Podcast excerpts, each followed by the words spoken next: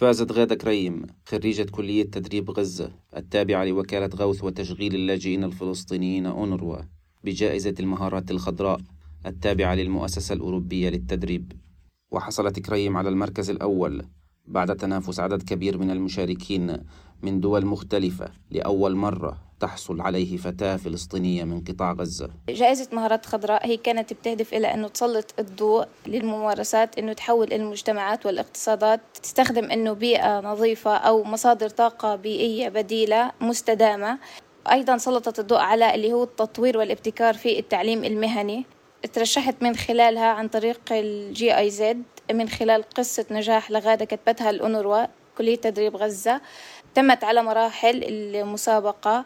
أول مرحلة كنا 134 مشارك من 39 دولة، تأهلنا للنهائيات أنا و10 آخرين من مختلف الدول. ودرست كريم في كلية تدريب غزة وتخرجت بتخصص فني طاقة شمسية في محاولة لكسر الصورة النمطية التي تفرض على الفتيات في المجتمع الشرقي للعمل في مهن محددة.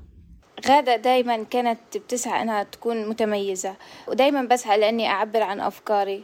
وجدت نفسي بهذا التخصص، تخصص فني طاقة شمسية، لأنه ساعدني أني أكسر الصورة النمطية لمجتمعي. دائما يعني عادات غزة أو مجتمع الغزاوي مقتصر على أشياء معينة للفتاة، خلص الفتاة يعني شغلها 1 2 3. فأنا من خلال هذا التخصص كسرت الصورة النمطية، برضو كنت نموذج لأي بنت خايفة من اللي هو نظرة المجتمع لإلها. لا بالعكس، يعني لازم المرأة تثبت حالها في مجتمعها عشان تخلق إلها كيان. واختارت كريم التدريب المهني رغم صعوبته لتحقيق ذاتها ولافتقار السوق المحلي لفن طاقة شمسية من الفتيات وحاجته لأيدي عاملة ماهرة في ظل الطلب المتزايد على الطاقة الشمسية. دائما التدريب المهني بيوفر أو بيزود أي مجتمع بأيدي عاملة ماهرة. لجأت للتدريب المهني لأنه بيعتمد على 70% عملي و30% نظري. فالتعليم المهني بيمكن المرأة بمجتمعها بشكل قوي، لأنه حتكون مكتسبة خبرة بشكل كبير، لأنه طبقت النظري على أرض الواقع. فحتنزل السوق المحلي جاهزة ومتمكنة من كل الخبرات اللي أصلا اكتسبتها خلال تطبيقها العملي.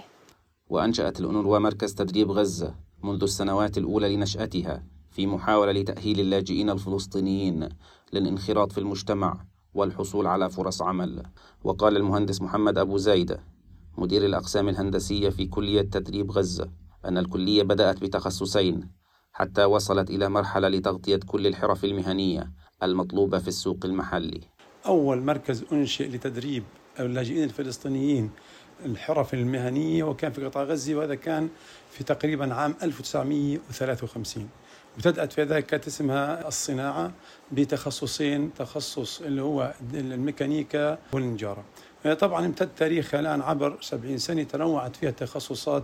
في العام 1989 تم استحداث الأقسام الفنية اللي كانت يعني تستهدف خريجي طلبة التوجيه، وبدأت ب3 تخصصات: التجارة والعلاج الطبيعي والإلكترونات الصناعية. طبعا الآن في 2021 عندنا 39 تخصص مختلف مقسم إلى جزئين أساسيات. جزء يختص بالأقسام المهنية تستهدف الطلبة من الصف التاسع حتى الصف 12. تنوع يعني فيها تنوع كبير جدا، تقريبا يغطي كل المهن الحرفية الموجودة في قطاع غزة. والقسم الآخر والقسم الأقسام التقنية، وتستهدف طلبة التوجيه بجميع فروعه سواء كان العلمي، الأدبي، التجاري، الصناعي، الزراعي كله.